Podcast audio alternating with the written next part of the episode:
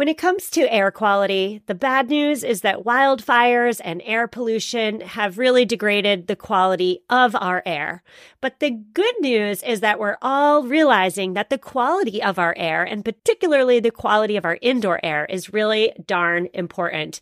I'm so excited to tell you about Puro Air because in thirty minutes, this device will remove allergens, dust, smoke, and gases from your room. It uses a stronger type of filter called a HEPA fourteen, and it filters pollutants at a microscopic level. I keep my Puro Air running upstairs where the bedrooms are all night. I love that it's quiet. Cleaner air just hits different, doesn't it? Check out everything Puro Air has to offer at Get Puro Air dot com. That's G E T P U R O A I R dot com. One more time for the people in the back, Get Puro Air dot com. Well, hello there and welcome back. My name is Stephanie Safarian and you are listening to episode one hundred seventy-five of the Sustainable Minimalist Podcast. On today's show, we are outlining strategies to become more sustainable consumers. I have talked a lot on this show about conscious consumption, becoming conscious consumers, but today we are flipping the script a little bit and talking about what it means to be a sustainable consumer. Are there places where sustainable and conscious consumption overlaps? Are they completely different terms? We're going to find out today as I speak with Stephen McMaster from Impact Snacks. Stephen calls himself the sustainability police for Impact Snacks, and so he is the perfect person for me to talk to about how to make more conscious and sustainable consumption choices, as well as how to best lead with eco-consciousness in a market that greenwashes the heck out of everything. Let's waste no time and get right into the interview. Enjoy my chat with Stephen McMaster. Stephen, I am so excited to have you on the show and talk to somebody from my new favorite brand of snack bars, Impact Snacks. How are you? I'm doing fantastic. Thanks so much for having me. I know um, I know Corey had a great time when he was on on your podcast before, even though I think uh, we had some, the dog started barking and, and such. So uh, I'm, I'm in, in the basement now, no dog, but I'm excited to get going today.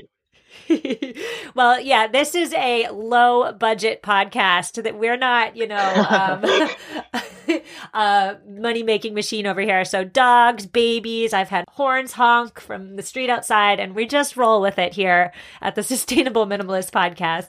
But I already alluded to you working at Impact Snacks.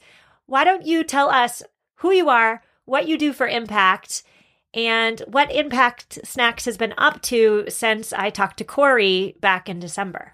Jeez, that's a lot. Yeah, so who I am, I'm Stephen McMaster. Uh, I'm the, as as they say, the sustainability wizard or sustainability police here. It depends on how I think you're doing. I'm here, I regulate the internal practices sustainability-wise. Uh, that's basically just because I'm I'm... A, a prick about that kind of thing. Uh, I, I have exceptionally high personal standards, and so my job is to to apply them in a business practice here. Uh, Impact Snacks, we are, it's a superfood bar that tackles the challenge of making a fast-moving consumer good sustainable. So I like to I like to think of the company as actually a, a challenge, almost a test in sustainable practices. So how do you make a product that is on par or greater quality-wise with competitors? A single-use product that is sustainable. So it's plastic-free. We use a bioplastic wrapper. It looks, feels, functions like plastic, but it composts at home, in the ocean. You can even eat it. If you follow any of our socials, you see a lot of content about that. Uh, and it's also two hundred fifty percent carbon negative. So the thesis here is you should be able to make the sustainable choice effortless for consumers. Uh, you should need to compromise on price, on quality, to do something that puts good back out into the world. And as the sustainability controller or the sustainability police, as you mentioned, what is your day-to-day like? What do you focus your efforts on the most? Yeah, absolutely. One thing that that's important, so our, our company kind of drumbeat is, is a, a principle called Kaizen, which basically means continuous improvement. So the idea is that we're we're always going to make make efforts to improve our practices. A lot of what I do sustainability-wise is research-based. Uh, I work with our various partners, our, our offset partners. I work with our, our different, you know, credit providers. Uh, I spend a lot of time verifying carbon offset projects and meeting with offset providers. And I could do probably a TED Talk about all my gripes with the carbon carbon offset industry. But it transitions to other things like our, our materials, our films. So is our are the, the materials that we're using for some new products that we have in the pipeline, uh, are the, are those materials, the composting standards high enough, uh, so on and so forth. So it's it's a lot of research based, uh, and then contextualization and actualization.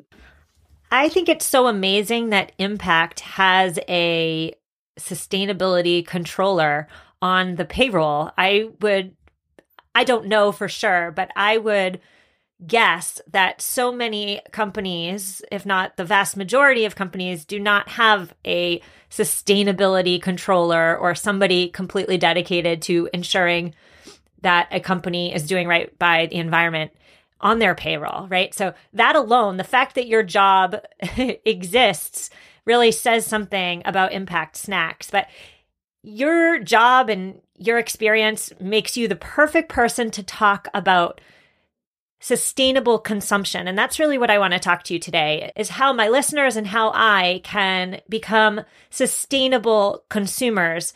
And I think this is an important topic because on this show, I talk all the time about don't buy, reuse, buy secondhand, don't buy new, don't buy new. I say that until I'm blue in the face. But the fact remains that in twenty twenty-one, buying is a part of life. So I do also believe then that it's on us to make sustainable and conscious purchasing decisions. So let's start there.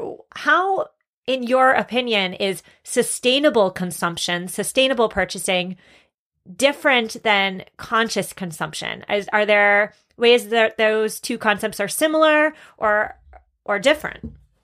Yeah, yeah. Well, I was thinking as you were saying, um, sustainable consumption is almost almost an oxymoron, almost, but we're working to improve that.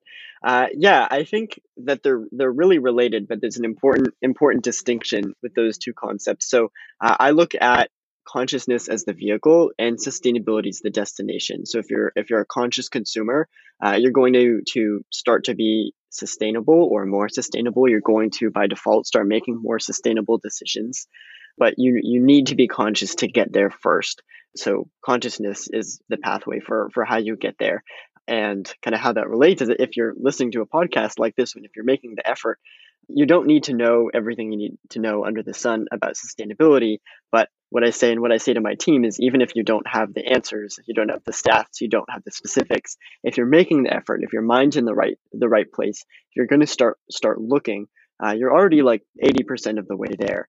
And what you're going to be doing by by being a conscious consumer is you're shaking up greenwashing, basically. You're challenging claims and you're kind of being part of a broader push in the market to to improve standards. Mm.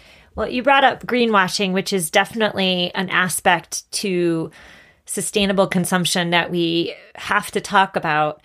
But the idea of becoming a more conscious, more intentional, more sustainable consumer, whatever adjective you want to use there, seems like it takes an awful lot of work and an awful lot of energy. And I think I speak for most, if not all, of my listeners when I say that we're all time-strapped. We're all tired.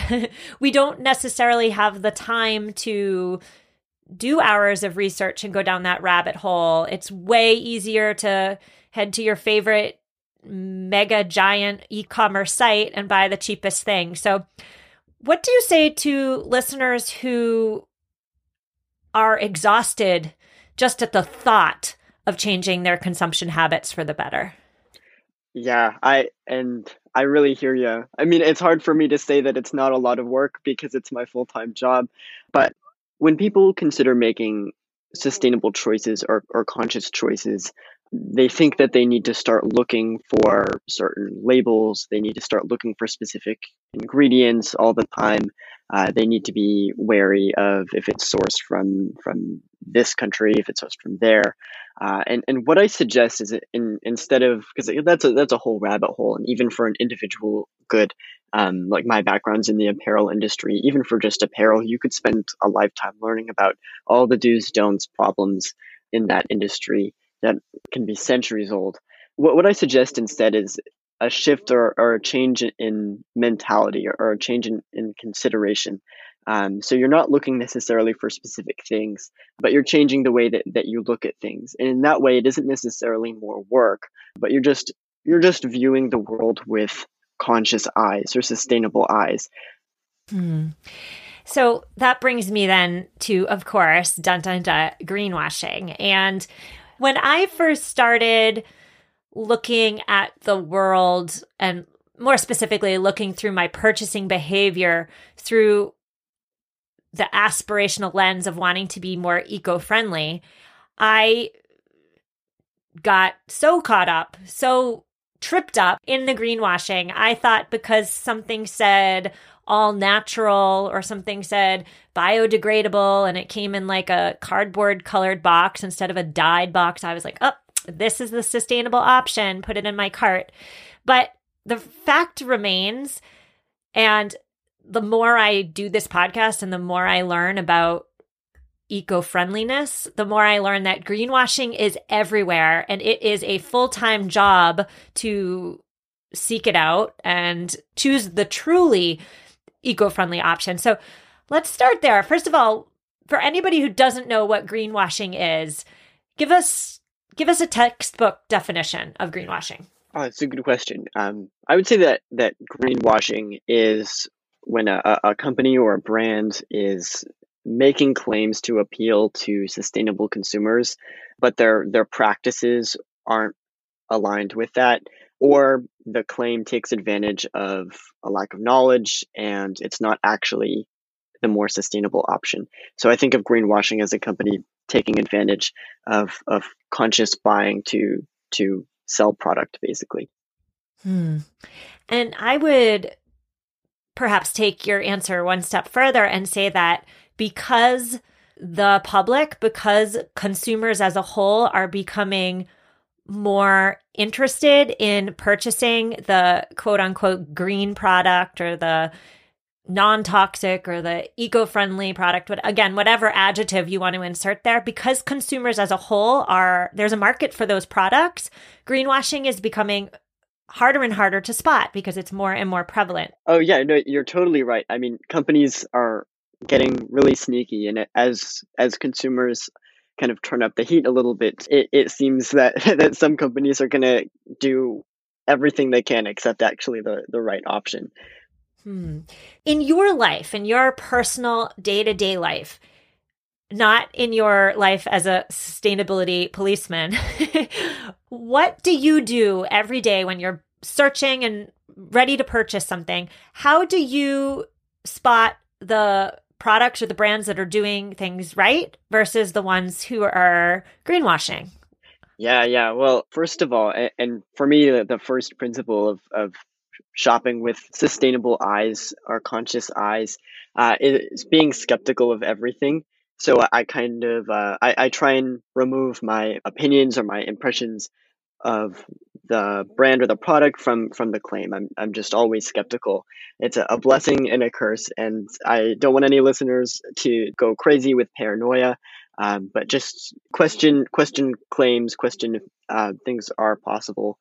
For me, one of the biggest tip-offs of a company's greenwashing is not actually having to do with the product, but with their product line.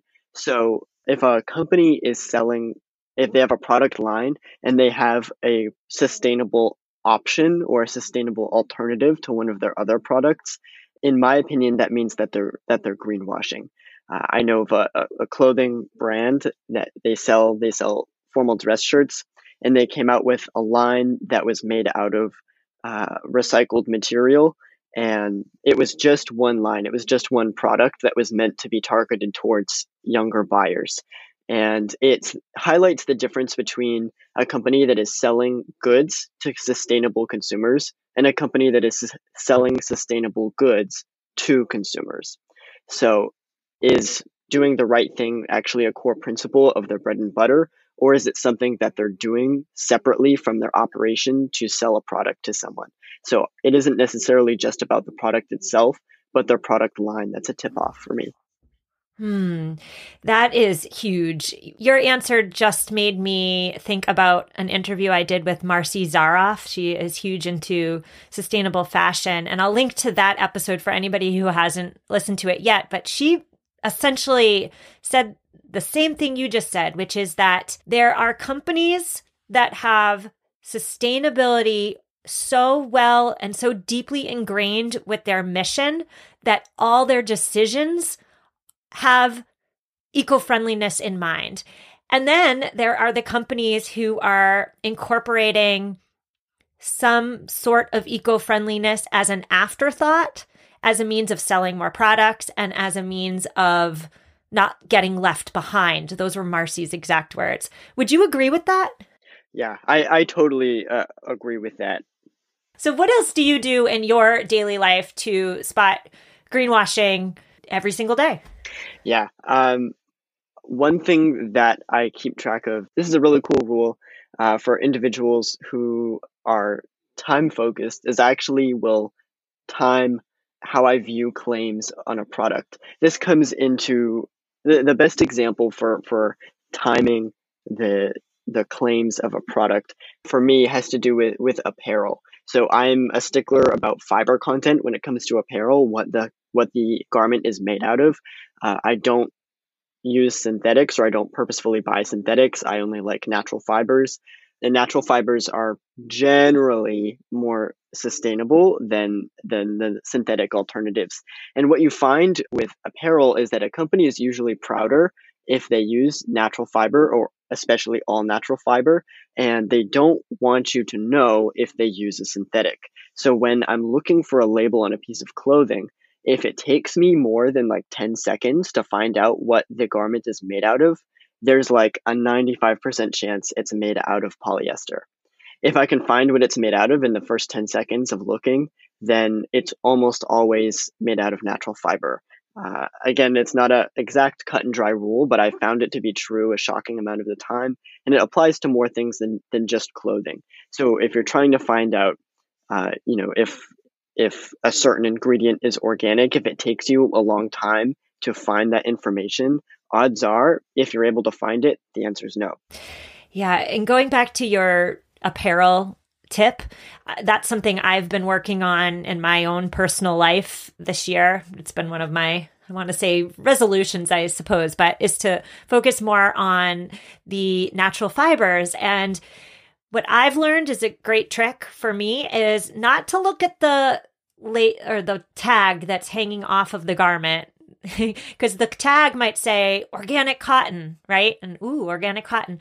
But instead, look at the garment tag on the inside, which says exactly what the what the piece is made out of.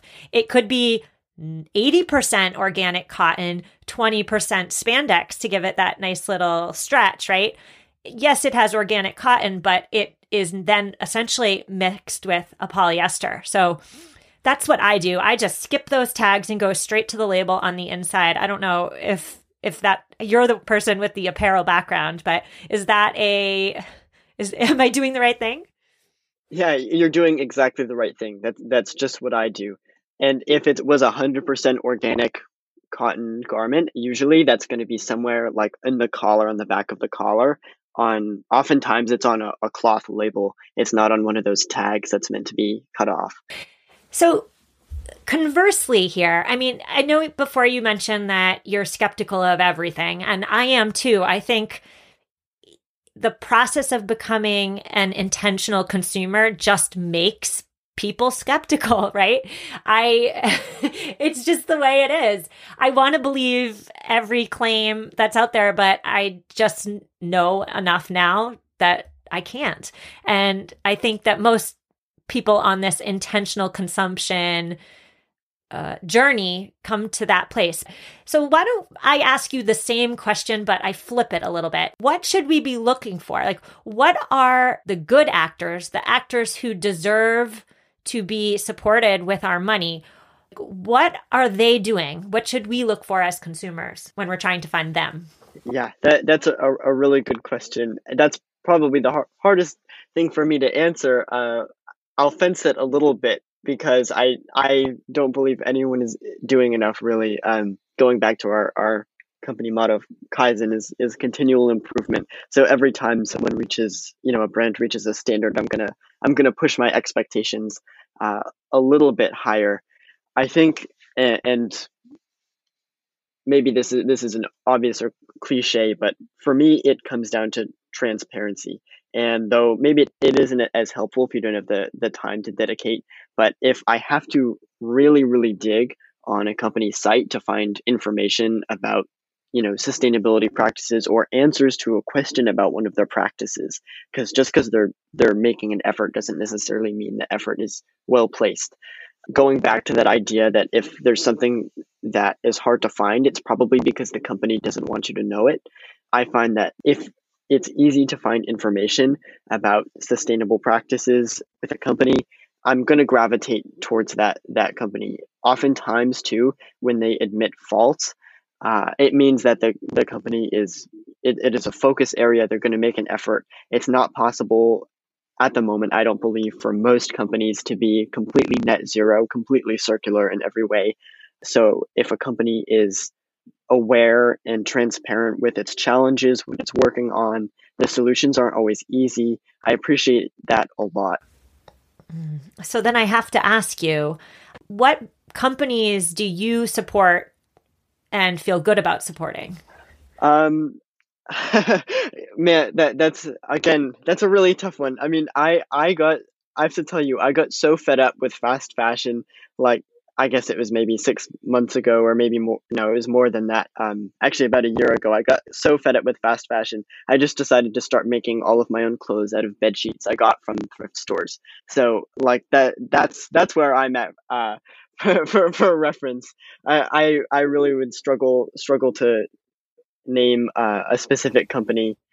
Okay, well, I that's fine. And I will say that you bring to light a really important point, which is that the most intentional decision that you and I and my listeners can make is that decision to not buy whenever possible. I don't know if any of my listeners are going to go buy reused bed sheets and make their own clothes. If they are, two high fives, but reuse, relying on your own skill set, buying secondhand, those are all tried and true intentional techniques for living a more sustainable life. I, I totally do agree. If anyone is going to go out there and make bedsheet clothes like me, uh, let's hang out. But also, I, I wouldn't want to name a company because I, I wouldn't want a listener to buy from somewhere just because I said so. Perfect. And side note, can you please send me a picture of your bed sheet clothes? Yes, I'll send you some bed sheet clothes. I mean, I have an image in my mind, and I'm hoping the reality is different than the image in my mind. All right. So I am of the opinion, or I'm of the assumption that all of my listeners who have made it twenty-five minutes into this episode, they want to improve upon their consumption habits. So what is one change that we can all make that will have the biggest impact when it comes to our purchasing behavior? Yeah, uh, this is certainly not original, but I recommend waiting a day, waiting before you buy something. And actually going back to, to this kind of my, my apparel journey is I used to kind of impulse buy clothing because it, it, it was, you know, it was cheap, or even if it was secondhand, I would impulse buy something that I didn't need. And I found that when I made this rule that if I wanted, I had to make it, almost all the time, I never ended up making it because of the effort involved. And then I actually never missed it. And I realized that if I, if I really wanted it, I would put the effort in to make it. And I learned how many things I actually didn't want. I just thought I did in the moment. And maybe that's an extreme example, but the the way I think that's easiest to apply it and that I have for other things is is wait a day, wait some time before you buy something. Recognize that you want it and then, you know, write it down. I have a, a I have a camera roll folder where I'll take a picture of something that I want, and how it works out is I'll usually check it like, oh, you know, weeks later, I'll be like, oh yeah, I remember taking a picture of that thing. Totally didn't miss it. Hmm.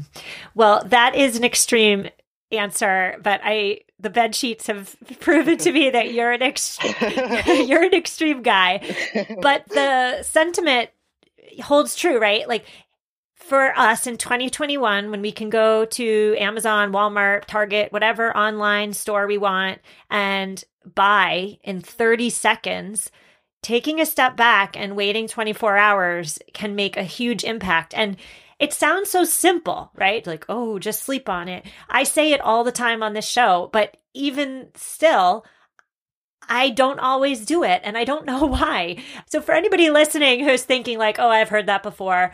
Yes, we've all heard it, but do we actually reliably do it? And, you know, I'm just thinking out loud now, the reason why I don't always wait twenty-four hours is because I want to get it off of my mind. I want to get it off my to-do list. Let's say, I don't know, my daughter needs cleats or whatever it is, right? I want to just acquire the cleats so I don't have to think about it tomorrow. But becoming a sustainable consumer means slowing down the purchasing process. So that's just that's just like my mind coming out my mouth right there. But yeah, for sure. And I love the um I love the the kind of take a picture deal that I make with myself, because in the same way it feels like I'm I'm taking it home. So I, there's a certain level of satisfaction. I'm not just walking away, because I'm always afraid that I'm going to forget it, something that actually would, you know, would be significant to me if I bought it. It feels like I'm I'm coming away with something and I'm preserving the opportunity for myself. It removes my qualms um, and makes it easier to to step away and, and take some time. But you're right. I mean, these websites, especially e-commerce sites, are designed to make it as quick and easy as possible for you to to purchase something. Uh, I know even if there's like a little hiccup with the checkout process for a website, I get like mad because my my expectations are that it should be so easy. I'm like, don't you want to take my money kind of thing? But yeah. So let's talk about Impact Snacks for a minute before we say goodbye. I know you have two new flavors out. Tell me about them and tell me where I can try them. Yeah. Well, the first thing you need to know about the two new flavors is that they're really good. The two existing flavors I thought kind of really covered you throughout the day. You had the the vanilla latte, which, you know, I start the day with one usually, and then the dark chocolate brownie is good for any as good as any dessert. But the the two new flavors really just kind of kind of round out the product line. So I've tried the samples; uh, they're really good. I think that that we're a, a couple weeks out before we have launch on that, uh, but. Everyone should should get ready to ready to queue them up or, or try a box in their next order. Okay, so when you email me pictures of your your sheep clothing, also send me an email of when I can buy the new bars, because I am anxiously awaiting. I love your, is it chocolate brownie? The chocolate one. The second in the, you know, mid-afternoon, four o'clock hits, uh, and I have that sugar craving. I reach for that chocolate brownie-ish bar. And then I compost my wrapper in my outdoor composting bin, and I am the happiest sustainable consumer in the world. I I will also say, like, and this is not tooting your horn. This is this is my real life. I am super picky about snack bars. Yours are really good. And you had said something earlier about how you want to make um, a, what, I don't know exactly the words you used. You want to make a comparable product or a better product than what's already on the market. And you guys absolutely have done that. So thank you so much. Awesome. I pre- I love hearing that. Um, you rock for composting your wrapper. Uh, I just eat mine. It's easier. Just kidding. You would. I, I have actually, I can't lie. I definitely have, but, uh, they'll all make fun of me for the number of, of wrappers I've eaten. But uh, yeah, I, I think I think if you haven't tried the bars, it's a super cool way. Um, exactly like you said, if it was about doing the right thing, we we wouldn't you wouldn't have a podcast. We wouldn't be having this conversation. So we need to make the sustainable choice uh, effortless for people, and uh, we hope that we do that. I want to say if when the, the new products come out, or if you want to try our bars, if you haven't already, follow the Instagram and the TikTok account. Actually, we have our, our content guys are like absolutely awesome. They're so funny. And we have our own podcast, which we, you should queue up after the episode with Corey. Um, it's called People and Planet Unwrapped. It's on Spotify. And we have our head content uh, creator, Aiden, who's like hilarious. He covers some topics, especially having to do in the, the food industry. Uh, so it's just a good, it's a pretty quick listen, and it, it's a kind of, it's a laugh out loud kind of podcast. Ooh, I love a good laugh out loud podcast. I'm going to check it out, and I'm going to add it into this week's show notes for anybody who also wants to take a listen. But really quick, where can listeners buy and try Impact Snack Bars? Best way is on the website, so uh, you can buy it direct to direct to your door from the website. Uh, we're starting a retail push, um, but that's that's starting more more local. So actually, the first store that the bars went into was in Corey's hometown of North Andover, uh, a little shop there. So kind of coming full circle, which is super cool.